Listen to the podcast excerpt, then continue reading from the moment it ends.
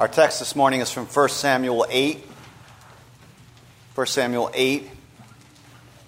It's a crucial text in the history of Israel. And as we shall see, it's a crucial text in the history of politics, in political theory. We'll look at the text under three headings. They're on the back inside page of the bulletin. The problem, the request, and the warning. So first, then, the problem. Decades have passed. Samuel is now an old man, and he had appointed his sons as judges. And verse three tells us that Samuel's sons did not walk in his ways. They went after dishonest gain, they took bribes, they perverted justice. So there's a clear pattern here. A parallel with Eli and his sons. Eli was old. His two sons betrayed the trust of their office. They were replaced by Samuel. Samuel was old. His two sons have betrayed the trust of their office. So this is an ancient, and it's the vexing problem of succession. Right? The future is simply not ours to control, even when we are faithful to the covenant. Both, both the permissive and passive Eli and the unblemished and godly Samuel, both men have sons who undo their work. It's a, ch- it's a chastening and humbling and sobering reality that Samuel, who is in the Old Testament ranked with Daniel and Abraham and Moses, has sons like this. And Eli bears a great deal of blame for his son's behavior, but Samuel is never censored for his son's actions. In fact, Samuel is still the model. If you look at this text, both the narrator, the narrator in verse three, and the elders in verse five, they both say, your sons did not walk in your ways. It's as if Samuel's ways are God's ways, and God's ways are Samuel's ways. It turns out that no hereditary arrangement, no covenant son born of the flesh, can guarantee Israel's future. Israel was to be a faithful son of God. Her whole history is one of failure. But for now, godly Samuel's corrupt sons provoke a new crisis in succession. That's the problem, and that brings us to the second point, which is the request that the nation makes. Right? It's seen in the, in the latter half of verse five, where they go to Samuel and say, you know, now you're old. Don't you hate it when someone comes to you and the first thing is, now that you're old? You know, it's, you're not really inclined to listen to the request. Look, uh, you're old, and your sons don't walk in your ways. And they say in verse five, appoint a king to judge us like the nations have. So there's a, there's already a sort of irony here. No, notice, they're facing a succession crisis because it's been brought about by corrupt sons, unfaithful children. So what do they suggest? They suggest an arrangement, kingship, which by its very nature is hereditary and depends on the character of children. Now appoint for us a king to judge us like all the nations. A king to judge us. Kingship itself is not really the issue here because, you know, it, the patriarchs and Moses, the book of Genesis and the book of Deuteronomy, they both foresee a future in which Israel will have a king. And the book of Judges, right before this, our text, right, in the time of a national chaos, the book of Judges keeps saying there was no king in Israel. There was no king in Israel. And so from this point of view, it's kind of an eminently reasonable request. The issue is the motivation behind the request. Right? The Lord, their king, had been ruling them through the judgeship of Samuel. It's clear now that Israel envisions the new relationship as replacing the current relationship of the Lord judging the nation through judges. So it's not really just a request for a new political arrangement, though it is that. This is a political manifestation of Israel's idolatry. And that's a type of idolatry which is, exposes the general state of the human heart. Their lust for security. Later on, a couple chapters on in the book, in chapter twelve, Samuel will tell the nation that when they asked for the king, when the Lord, they asked for a king when the Lord was their king. That's the idolatry. And they did it. They did it. We're told this in chapter twelve again. They did it when they were being threatened militarily by a nearby Ammonite king. So it seems pretty clear that they thought a king, like a centralized figurehead, as opposed to the very messy arrangement of the judges that they had. Right? That the situation with the judges, very unpredictable. It's very decentralized.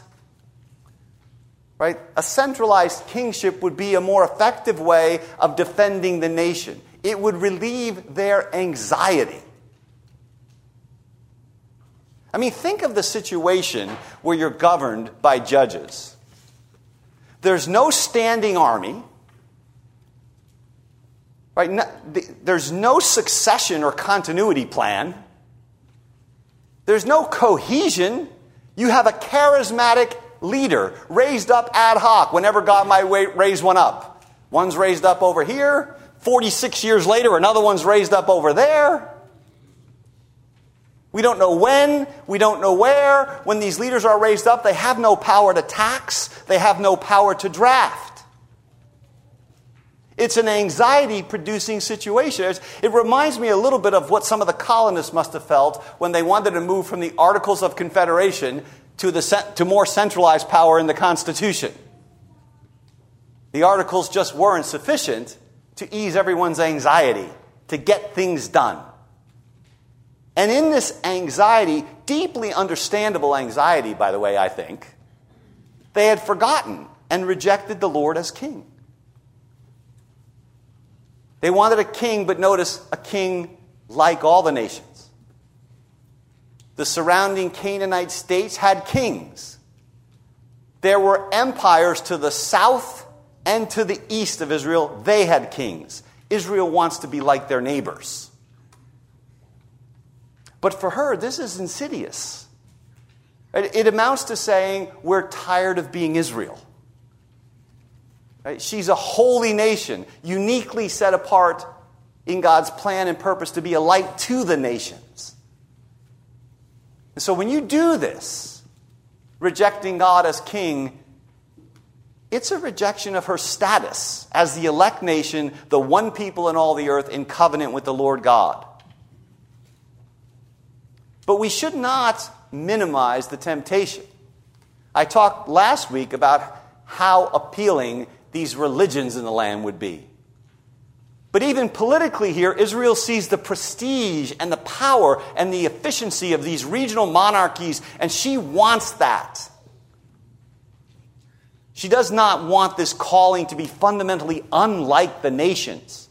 She does not want this difficult and unique calling. And so she makes this request, and it displeases Samuel. And he prays to the Lord. And it's during this portion of the text that it becomes clear that this request, which again could by itself look innocent, is in fact a rejection of God as king. The text is surprising. If you're reading along in this text and you haven't read it for a while, there are some things that happen that cause you to scratch your head. The Lord surprisingly tells Samuel, "Obey the voice of the people." Listen to them. There's a kind of divine concession. A kind of divine self-limitation, if you will. Which actually makes room for human politics. And I'll come back to that later.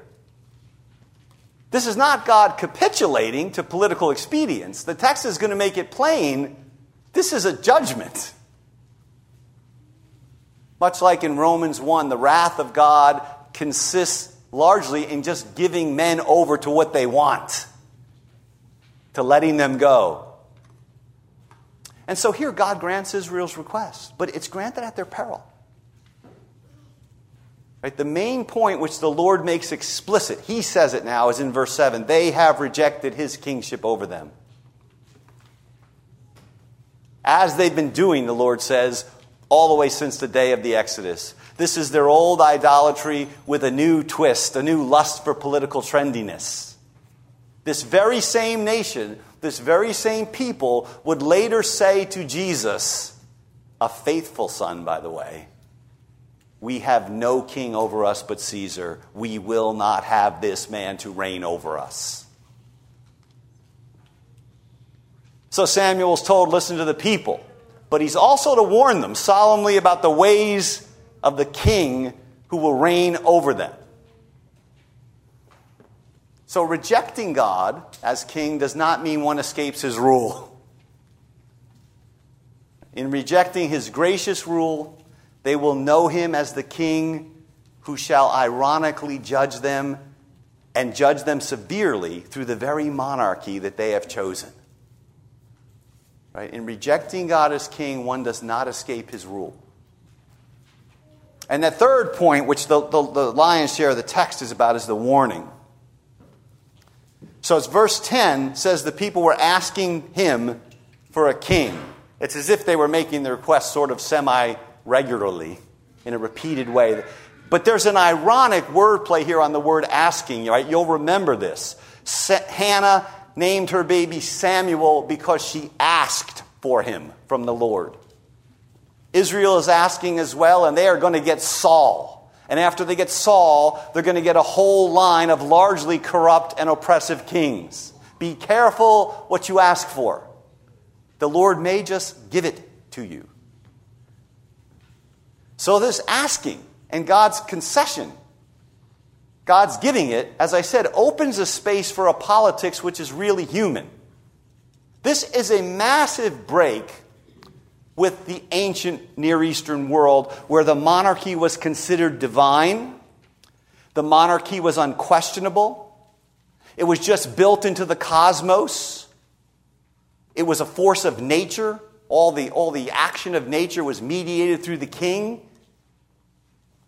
The king was God. The alternative in Israel was that God is the king. In one sense, there were two kinds of politics. One where the king is God, one where God is the king. But here, God is creating a third option. In granting their request, he says, look, you can have a king. But something new happens here. The king and the monarchy can be criticized. They can be viewed as historical, as a human choice.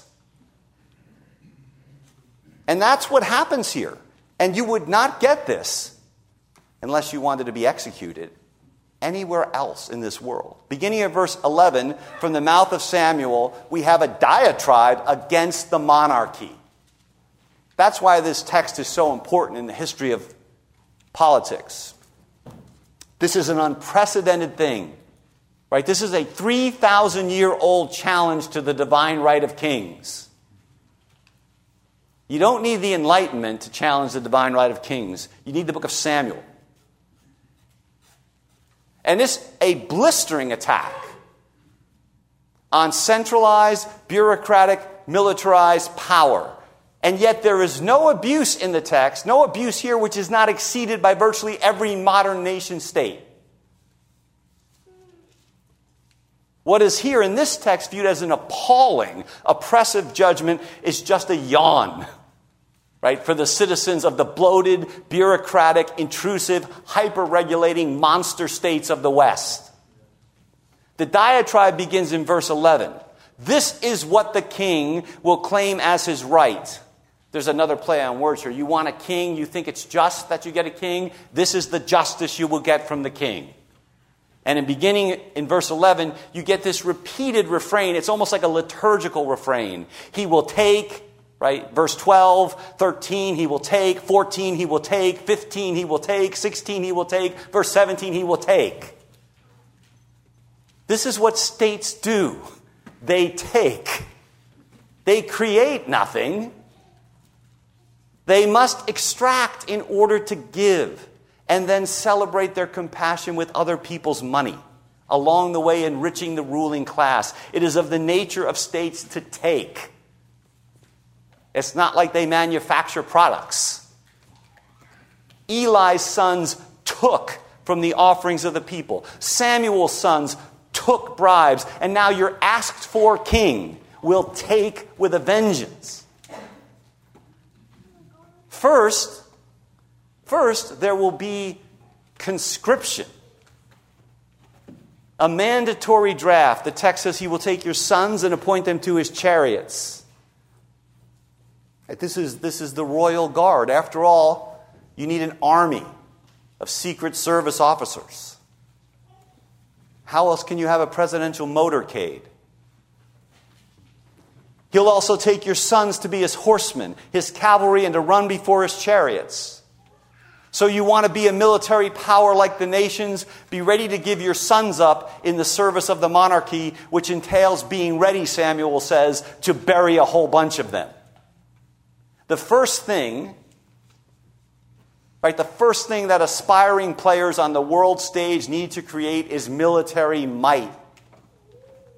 And it's rarely the sons of the privileged elite who get conscripted, much less killed.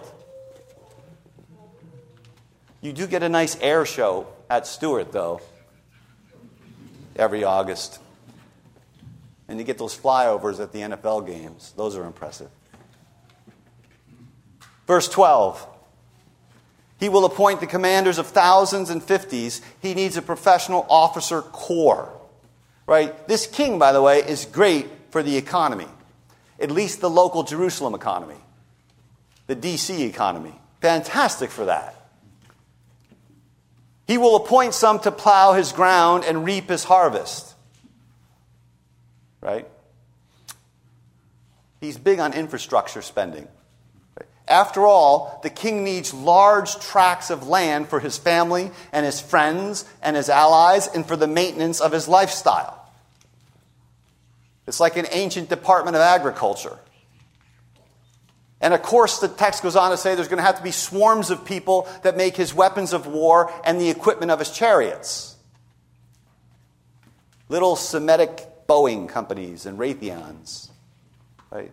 This is the hideous enterprise of turning plowshares into swords, which every state requires and subsidizes. So the military-industrial complex, it predates Eisenhower by three thousand years. It's in the D N A of nation-states. And Samuel knows it.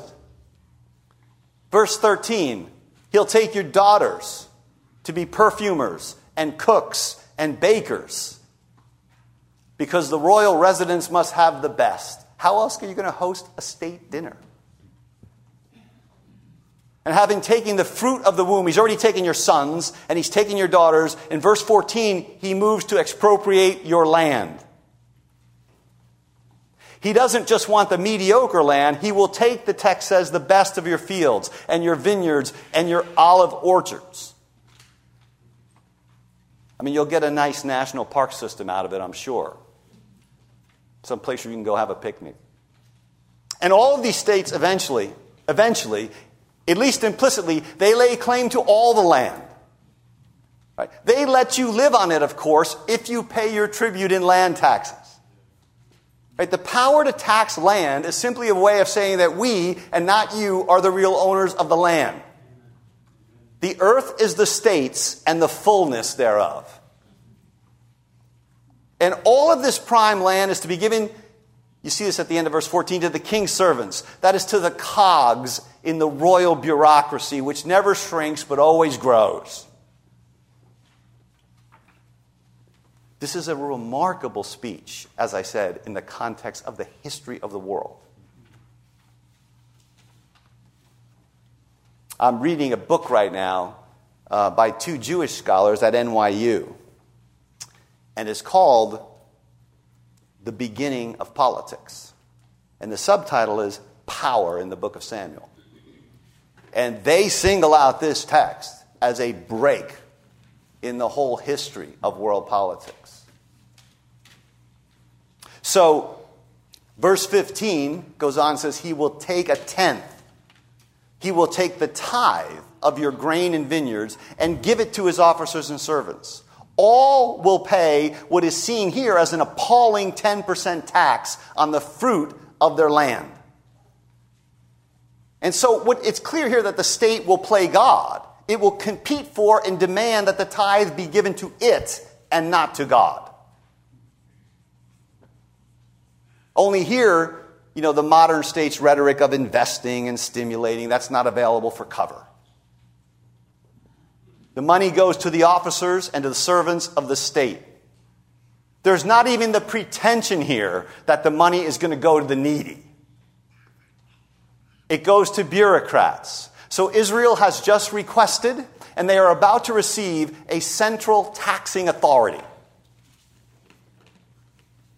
In case you don't know, right, Samuel does not think this is a good thing.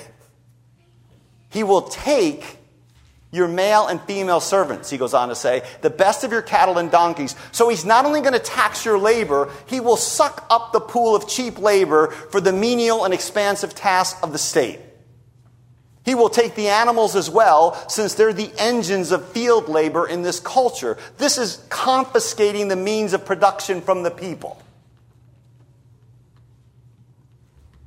And in verse seventeen, he will take a tenth of your flocks, again, another tithe. So he will take, and he will take, and he will take. And the results, the climax of the speech, comes at the end of verse seventeen. You will become his slaves. So you don't like the political anxiety of this decentralized system of judges? The end result here will be slavery. The monarchy will be a new pharaoh, a means by which Israel is constantly brought under Egyptian-like bondage. And this is made clear in verse eighteen. In that day, Israel will cry out because, note, notice the biting irony here. It's seen maybe more clearly in the E S V. Because of your king, whom you have chosen for yourself. Your king, you have chosen for yourself. Here the king is not a god, not a feature of the cosmos. But you won't be heard, the text goes on to say. The Lord will not answer the cry from the depth of this self-imposed statist bondage. You have went from being free citizens to being groveling slaves. And so what happens? It's an interesting text, right? You can read the whole history of the monarchy. You can read five hundred years of Israelite history in light of this text. This, this oppression begins under David. It comes to a head under Solomon, who had forced labor policies and excessive taxation policies, which led to his son being rejected and the nation splitting. But these become, with just a few exceptions, there's a couple exceptions, but that becomes the general qualities of the monarchy for five hundred years. As a whole, the whole thing's a disaster. And there'll be no deliverance from this oppression, none, until by means of the Babylonian exile. Right? All the royal bastions, the palaces, the city, the land are laid waste and reduced to rubble. That's when the monarchy will end and stop oppressing Israel. five eighty-seven B C. And here, you're at about ten fifty B C. And so amazingly, after this speech, the people refused to obey the voice of Samuel. There's something in the soul which likes the state, the paternalistic state, the deeply caring, providing state. In fact, Israel moves from a request to a demand in the second half of verse nineteen. Here's their response to this speech. No, we want a king to reign over us. The self-governing stuff is too hard. And the reason is given again, that we may be like all the nations. We want him to go out, they say, and fight our battles. The Lord used to do that. He was the warrior king. But they think now, even in the face of this diatribe, the Lord can be replaced. So I'm going to close with three points here briefly. They're, they're going to be called the state, the church, and the king. So first, the state. This is a critical text in fashioning a biblical political theory. And I don't see how anything but a profound skepticism, right, about centralized, militarized power can be gleaned from it. At the very least, it's a text which says people should be critical about the ambiguities and about the dangers at the very root of this kind of power. Certainly that's part of our tradition in the West, right? The framers, you read the Federalist papers, the framers are very aware of this problem. Madison, in Federalist fifty-one, this is a famous quote from Madison, but let me read it to you. Here's the problem. If men were angels, no government would be necessary. If angels were to govern men, neither external nor internal controls on a government would be necessary. In framing a government which is to be administered by men over men, the great difficulty lies in this. You must first enable the government to control the governed, and in the next place, oblige it to control itself. Right? This is the deep human theological problem with government in general, and especially with kingship or centralized government. And we ought to note that the scale of centralized power here is modest by modern comparisons. What do you have when all is said and done? You have an army, which has, you know, industrial, tech industry support.